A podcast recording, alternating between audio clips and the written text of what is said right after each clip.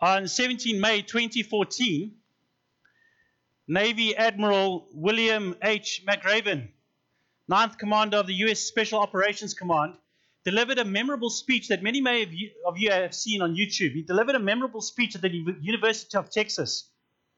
He drew attention to the university's slogan, which says, What starts here changes the world.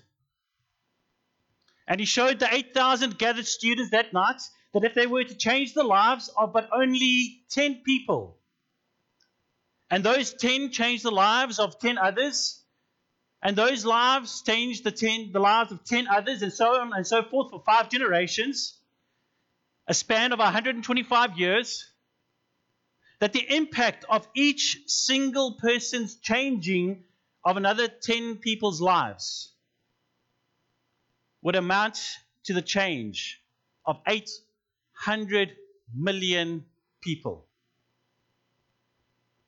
Nearly a billion people's lives changed by simply each person changing the lives of 10 other people that they came into contact with.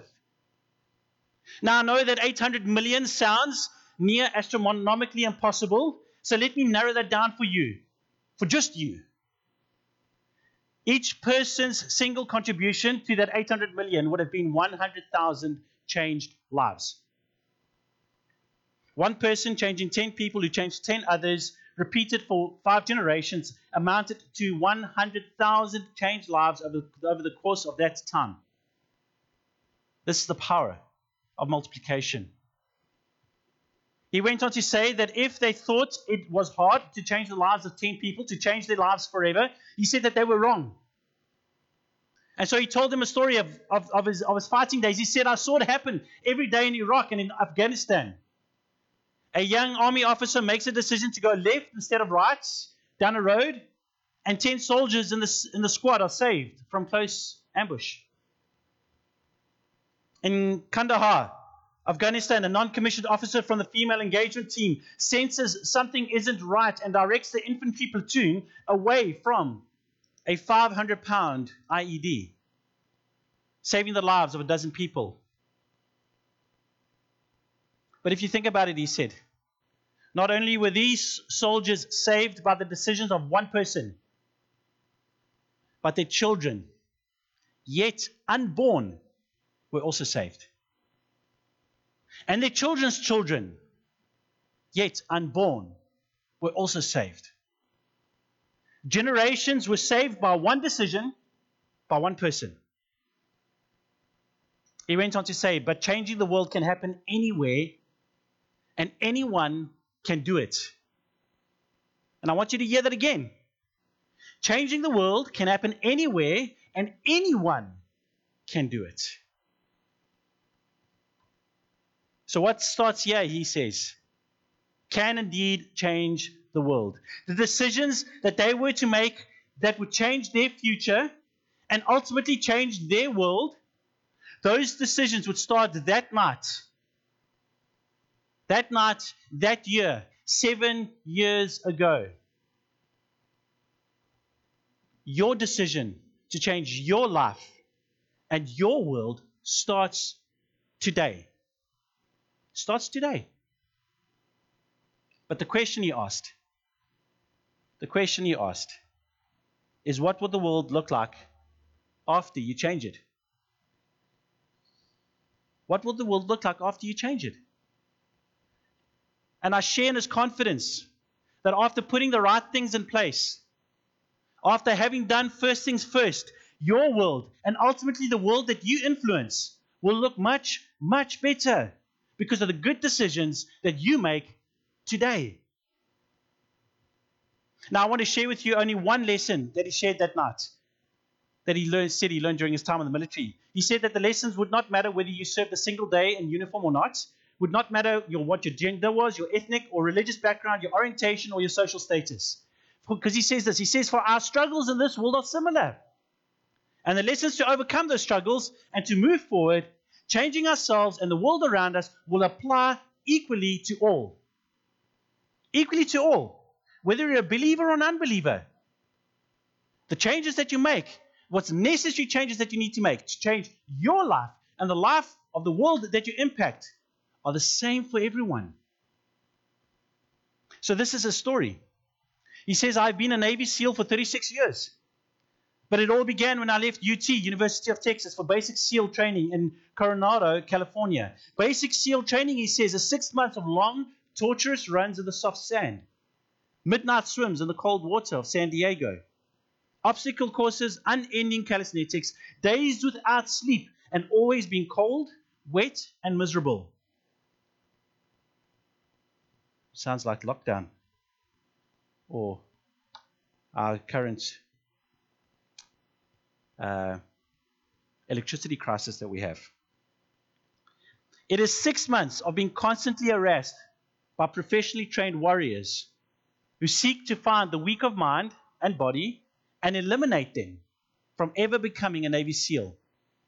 But the training also seeks to find those students who can lead in an environment of constant stress, constant chaos, constant failure, and constant hardship. To me, basic SEAL training was a lifetime of challenges chained, crammed into six months. So, here are the 10 lessons I learned from basic SEAL training that hopefully will be of value to you as you move forward in life. Every morning in basic SEAL training, my instructors at the time were all Vietnam veterans, would show up in my barracks room, and the first thing that they would inspect was your bed. If you did it right, the corners would be square, the covers would be pulled tight, the pillow centered just under the headboard, and the extra blanket folded neatly at the front of the rack. That's Navy talk for the bed. It was a simple task, mundane at best. But every morning we were required to make our bed to perfection. It seemed a little ridiculous at the time, particularly in light of the fact that we were aspiring to be real warriors. Tough, battle hardened seals. But the wisdom of this simple act has been proven to me many times over. Now, I want you to listen carefully to what he says next because this is a big take home. He says, If you make your bed every morning, you will have accomplished the first task of the day. It will give you a small sense of pride, and it will encourage you to do another task and another and another. By the end of the day, that one task completed will have turned into many tasks completed. Making your bed will also reinforce the fact that the little things in life matter. If you can't do the little things right, you will never do the big things right.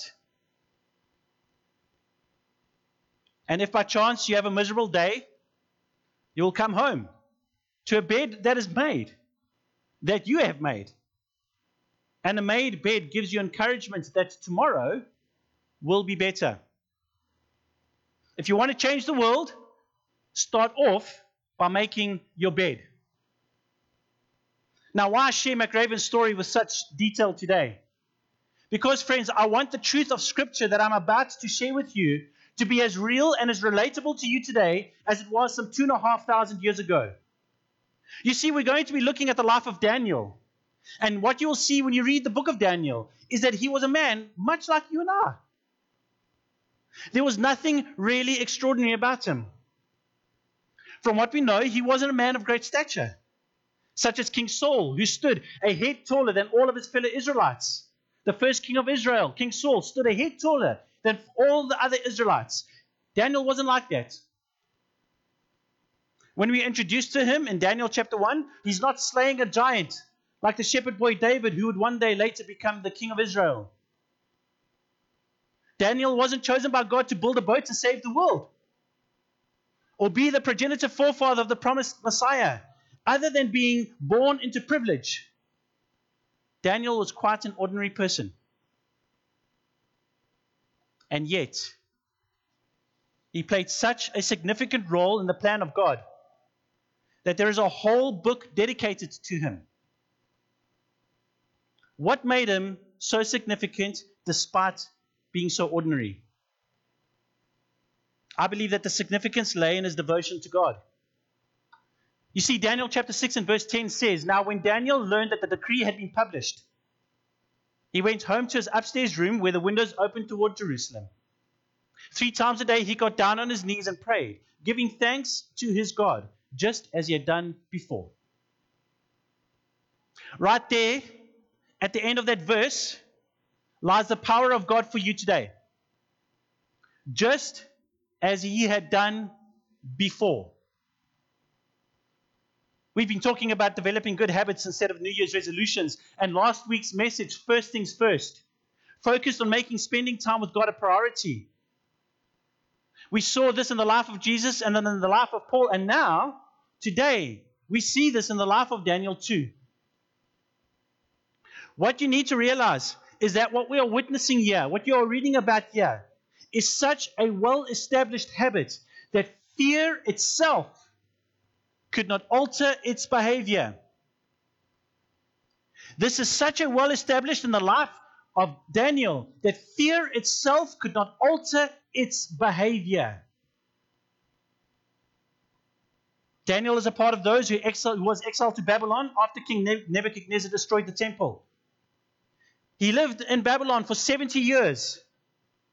For the entire time that the Jews were in exile, Daniel lived in Babylon. During that time, he lived under the rule of at least six kings. Although we learn of only four of them by name in the Bible.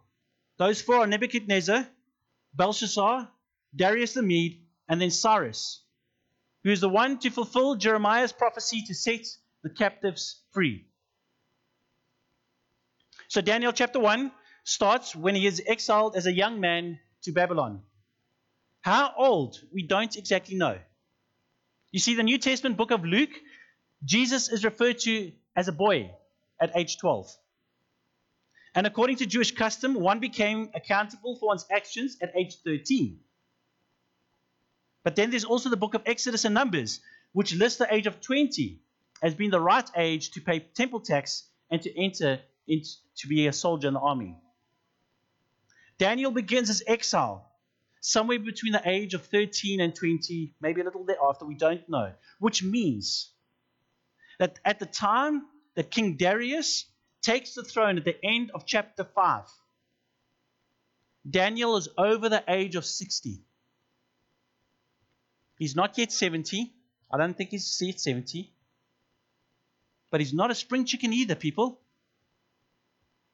Daniel is at, at minimum aged 60 when you read about him here in Daniel chapter 6 and verse 10. Now, for the more, more astute among us, you would have done the math already. And you would have realized that we had just skipped nearly 50 years of Daniel's life. 50 years. And if it hasn't struck a chord deep within you yet, let me help you along. Daniel chapter 6 and verse 10. The power of God for you and for me today says that three times a day he got down on his knees and prayed, giving thanks to his God, just as he had done before. Just as he had done before. Just as he had done for the last 50 years. Has that sunk in yet? We talk about forming good habits and we think that a few days of repetition is going to nail it for us. When in fact, research has shown that av- it takes an average of 66 days for a new behavior to become automatic. No wonder why 92% of New Year's resolutions have failed by Valentine's Day. That's only been 45 days since the beginning of the year. Here in today's scripture, we are talking about a man who has developed the habit of praying and thanking God three times a day. And that that has been doing that for at least 17,520 days. Not 66 days, not 45 days. 17,520 days. Daniel went to his room, got down on his knees, prayed, and thanked God. And remember, he's an exile, people. He is an exile. 52,560 times. Daniel bowed down the knee and prayed and thanked God over the span of time that he was in Babylon up until this point. 52,000 times. Friends, what powerful clay. What powerful clay can you and me be in the hands of God if we were to be like Daniel and get into the habit of be putting first things first and spending time with God? Do you want to be used by God for the kingdom of God? Then pray and thank God daily. Do you want to be used by God for the provisioning and caring of your family? Then pray and thank God daily. Do you want to be used by God to be victorious over sin and temptation? Then pray and thank God daily. Do you want to be used by God to overcome fear and anxiety in the face of near certain death? Then pray and thank God daily. Daniel was facing the greatest threat upon his life. And when he had heard that the decree had been published that would ultimately send him to the lion's den, he went home, got straight back into what he always did, and prayed and thanked God.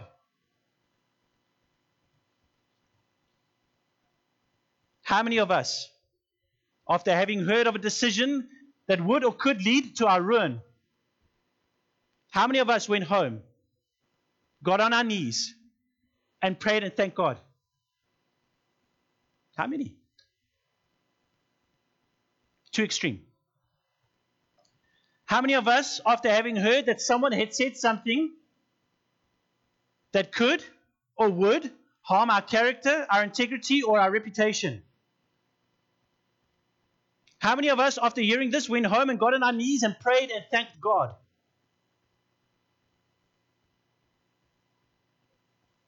Or would it be a more accurate rendition that after having heard such news of character assassination, or questioned integrity, or defamed reputation, that instead of going home and praying and thanking God, we did indeed get straight back into our habits? of doubting God, questioning His goodness, and gossiping about the gossiper. How do I know this to be true? Because I know this to be true of myself. It is my natural human default. Like the Apostle Paul, I say to you today, not that I have already obtained all this or have already been made perfect but I press on to take a hold of that for which Christ took a hold of me. So I do not preach to you from a pedestal as one above you all, but preach to you as an equal and say, This is the truth of Scripture. Let us press on together. But I want to declare to you today. I want to declare to you today that if you get this right, if you can put first things first and spend time with God and pray and thank Him daily, then I declare to you today that you can stare down your lions and bring down your giants. COVID will isolate you, but it does not have to silence you. COVID will terrorize you, but it does not have to overpower you. COVID will disrupt you, but it does not have to discourage you. COVID will be many things, but it does not have to be everything. COVID does not have to overthrow you. Because your power lies not in you, but in your God. Your power lies not in you, but in God. And you begin to walk in the power of God only when you start walking in the presence of God. 52,560 prayers over a span of nearly 50 years seems like an astronomically big goal. But just as Admiral McRaven's story showed us, it doesn't have to be a large goal. In the case of our praying, it only has to be three times a day. Now, I'm not proposing legalistic ritualism So please don't go and say that the pastor said, if I pray three times a day, then poof, my, all my problems are going to magically disappear. I'm not saying that. What I want you to grasp to today is the power of habits. The power of habits. It can make or break you. For Daniel, it was a difference between fear and peace. For you, I would rather want to see you made than broke. There are several habits that I would want to see developed in a Christian's life over the span of his life or her life as a Christian. But I cannot stress enough the most important being reading the Bible and praying. By reading the Bible, we get to know God. By praying, we get to communicate with God. These are the two most fundamental spiritual disciplines that you need to get right. And unfortunately, I know far too many people who don't. I know far too many people who don't get this right. They don't read their Bibles and they don't pray. Christians. Let me stress the importance of this by saying that nothing else matters save for these two and foremost. I'm not interested how gifted you are. I'm not interested in how holy you show yourself to be. I can tell you today that if you're not getting these two right, then all that gifting and all that holiness becomes corrupted and defiled. And even Jesus said, of those who did signs and wonders in his name, he said to them, I will tell them plainly, I never knew you. Away from me, you evildoers. Get this right. How do we develop good habits that will last a lifetime? Well, you start small. You start small. Admiral McRaven's challenge was to change the lives of 10 people. What I did not tell you was that prior to him proposing that, he said that the average American will come into contact with over 10,000 people in their lifetime. 10,000. Have a look at your phone. Have a look at how many contacts you have on your phone. Do you know every single person? You probably don't, but you've come into contact with them. The average American will come into contact with 10,000 people. Now, that is a lot of people. His challenge was to change only 10. Not 10,000, not a 1,000, not a 100, only 10. Read your Bible daily if not a whole passage, then read just a single verse. Just a single verse. Start with just that. Do you think you can manage one verse a day? Friends, yes, you can. One verse. One verse. And then after 66 days, when that's become an automatic habit for you, make it two verses a day. And if you're one of those on the outer reaches of the research group, who took 240 days for that behavior to become automatic for them, then make your habit a goal. One verse a day for a year. And the next year, add another verse. And the year after, add another verse. They say that the best time to plant a tree is today. The next best time is yes, is 20 years ago. Oh, sorry, let me get that right. The best time to plant a tree was 20 years ago. The next, best time to plant today. Now, I want to take this one step further, this reading of the Bible verse thing. Don't read your verse from a devotional text. Why? Because as much as I value devotionals, my personal favorite being Oswald Chambers, my utmost for his highest, as much as I value devotionals, if you read your verse from the Bible itself, the chances are that you will read more than that single verse. Besides being overwhelmed by the power of God in the Bible, there is an element of psychology at play too. I once read somewhere that in order to develop the habit of flossing your teeth daily, they say to start flossing only a single tooth daily. Once, one single tooth. If you want to start flossing your teeth daily, start by flossing a single tooth. Now, I know that that, that sounds ridiculous.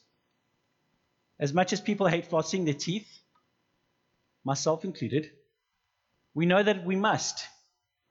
So, surely flossing just a single tooth a day is an achievable goal. And the psychology goes that whilst you've got your pearly whites open wide in front of you, the chances are that you're going to one day be encouraged to floss more than one single tooth. Now imagine you could take your teeth out one by one. And you took your single tooth out and you put it in a bathroom basin. And that was a tooth that you had to flush, floss tonight. How many teeth do you think you'd floss that night? You'd floss only that single one tooth. There'd be no reason for you to be encouraged to floss anymore. Devotional verse reading is much the same, taken out of the Bible with all good intent. The chances are that because the Bible is not wide open like a mouthful of teeth, you're not going to read more than that single verse that has been placed nice and neatly in front of you. Read from the Bible itself daily. Just one single verse if you have to. The same goes for praying. The same goes for praying. Saying grace for your food doesn't count. Doesn't count. But start simply. Craig Groeschel from Life Church says that he never used to pray with his wife. Then one year they decided to make it a habit, become disciplined. And so every morning before work, they would stop, hold hands, and say a quick prayer. Start simply. If you don't know how to pray to God, start Start start with a simple one. There's a wonderful story that's done its rounds over Facebook and WhatsApp and whatever of a guy who comes to church daily, kneels for a few seconds, gets up, and then leaves. Now the minister thinks ill of him and then one day confronts him, asking him, Listen, what are you doing? And so the guy says to him, He prays, and he says, This is the prayer that I pray. He says, I, ju- I just came again to tell you, Lord, how happy I have been since we found each other's friendship and you took away my sin. I think about you always, don't know how much to how much how to pray. So Jesus, this is me, Ben, just checking in today. I think about you always, don't know much how to pray. So Jesus, this is me, Daryl, checking in today. Doesn't have to be elaborate. Doesn't have to be elaborate. It just has to be real. Now, if that was too much for you to remember, then how about the prayer in Luke chapter 18? In Luke chapter 18, there's this prayer. And this is the, this is these these are the words of the prayer. Have mercy on me, a sinner. Have mercy on me, a sinner. That is the entirety of that recorded prayer. Now, do you think that you can remember that prayer daily? Have mercy on me, a sinner. And Jesus says, Jesus says to the man who prayed that simple prayer, Jesus says, I tell you that this man went home justified before God. This man who prayed only six simple words went home justified before God. Do you want to be victorious over sin, temptation, fear, anxiety? Then get into the habit of spending time with God, praying and thanking Him daily. I'm not promising you a fail safe solution, as some strongholds in people's lives are deep, and some enemies are great. But what I do know is that the more you fill yourself with God by spending time with God, the sooner breakthrough will come. I was walking in the forest recently asking God, I was asking God, simple prayer God, what's going on? God, what? Show me, Lord, what is going on? I happened to walk past a stream that ran through the forest. one that I'd walked past before, but this time there was something different. The water wasn't flowing as it used to. There was a portion of the stream that had no water. And all that was left was a hollowed out bed of rocks. Yet the stream was still flowing.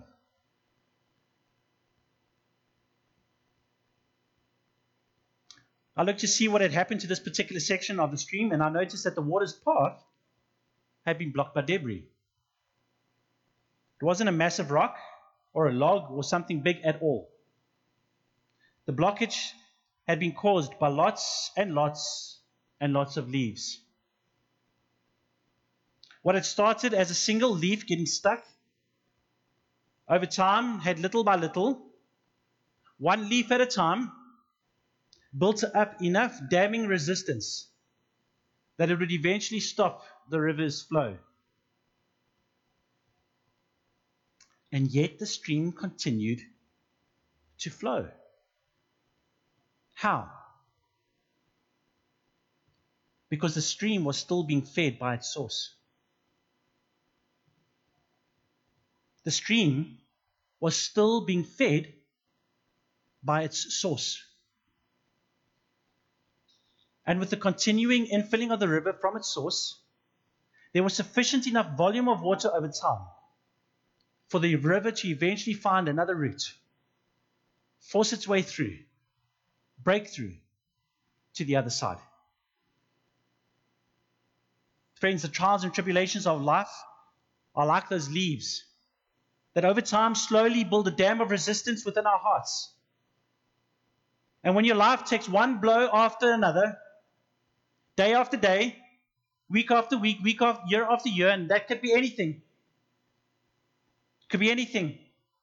Marital problems. It could be sin. It could be financial problems. It could be children problems. It could be strife at work, strife in the family. It could be so many other things. It could be sickness.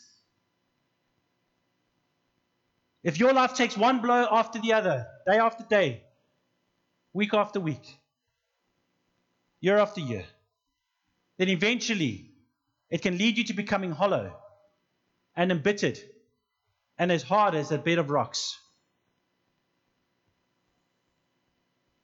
But what God showed me that day, like Daniel, if you keep filling yourself with the river of life that is Jesus, day after day, week after week, year after year. One thankful prayer at a time. Despite the certainty of despair or disaster, then eventually you will be so filled with the life giving water of the Spirit of God that the gates of hell will not prevail against you. And the Spirit will break through, and you will, without fear, stare down your lion. Let us pray. Heavenly Father, we come before you this day, still in lockdown, still isolated from those we love, those that we care for, those that we want to spend time with, our friends, isolated from the normality of life. They say go to work only because they can't give us any money to sustain us, putting our lives at risk. Father God, we come to you today uncertain of the future, but certain of you. And Father God, it doesn't take much to pray a simple, simple prayer.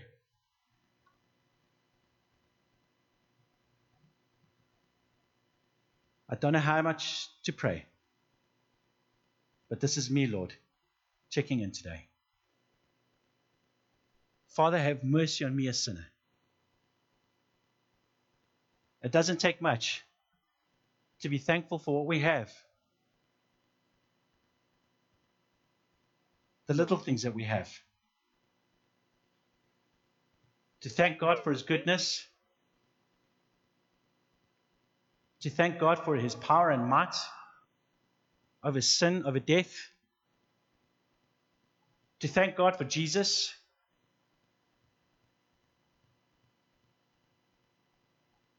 Father God, it doesn't take much. I pray your people would find the courage and the strength to pray,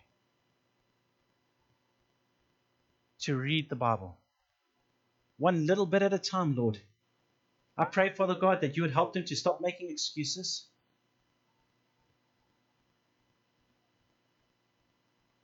To, Father God, put you first. And I pray, Father God, that as they continue to fill their lives with you, that Father God, your Spirit would break through and give them victory in every area that they need it, Lord. I pray this, Father God, for your glory's sake and in Jesus Christ's name. Amen. We're going to go into a time of communion, and so I want you to join us if you're going to participate. And uh, yeah, there will be a closing song afterwards.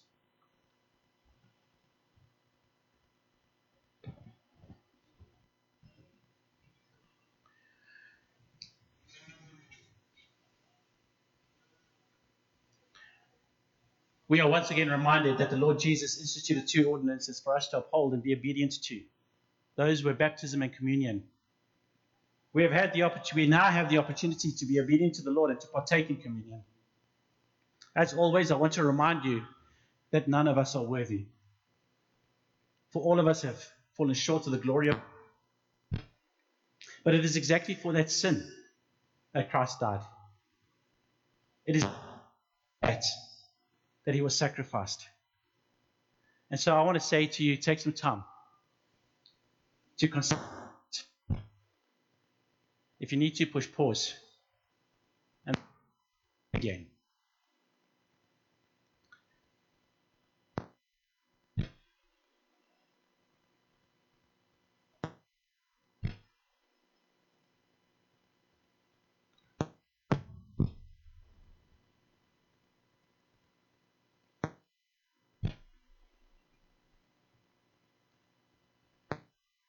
to be a member of a church, Baptist church or any other church, in order to be partake of communion. The only criteria is that you be a believer. To Jesus Christ as your personal Lord and Savior, partake of the communion elements. Because we want to withhold, but because the Bible says that you bring judgment if you partake in the manner.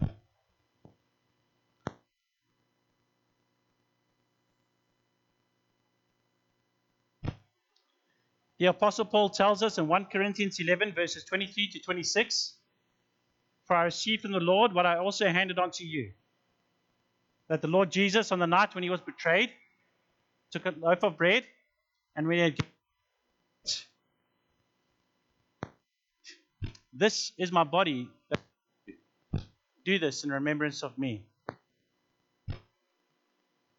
And the, took the cup after supper this cup is the new covenant. Do this as often as you in remembrance of me. Often as you eat this bread and drink this, you proclaim the Lord's death until he comes.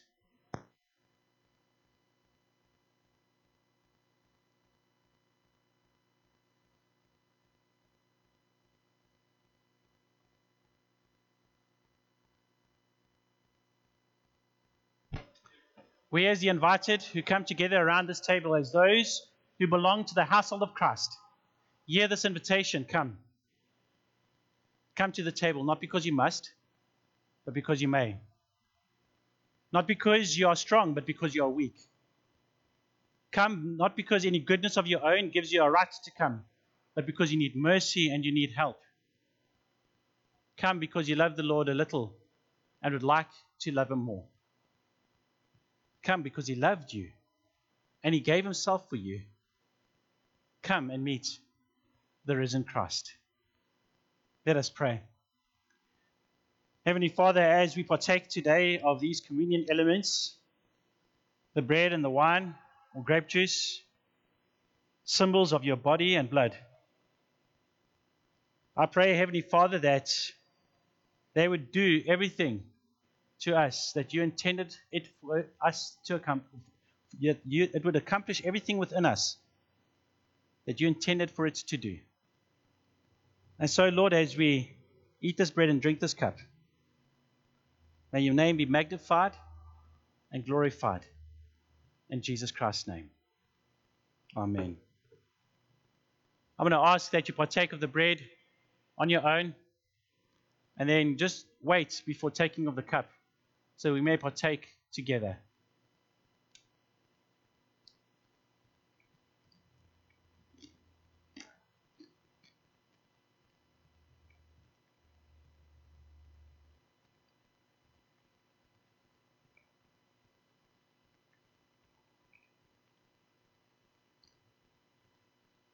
If you're at home, I'm going to ask you to stand as we make our acclamation and declaration and confession.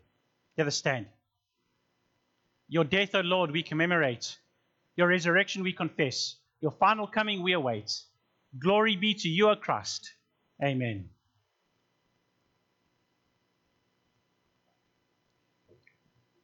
Let us pray.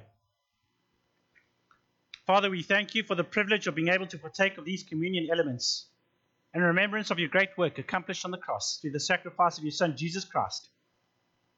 Lord, as we have celebrated communion, may we be worthy of the calling that you have given us and the work that you have called us to, to make your name known among the nations, so that Christ may come again and bring to completion that which has been started. And whatever we do, Lord, in word or deed, may we do everything in the name of the Lord Jesus Christ, giving thanks to God the Father through him. Amen. Lord bless you and keep you. The Lord make his face to shine upon you, be gracious unto you. The Lord turn his countenance to you and give you his peace. In Jesus' name, Amen. Join us next week. Thank you.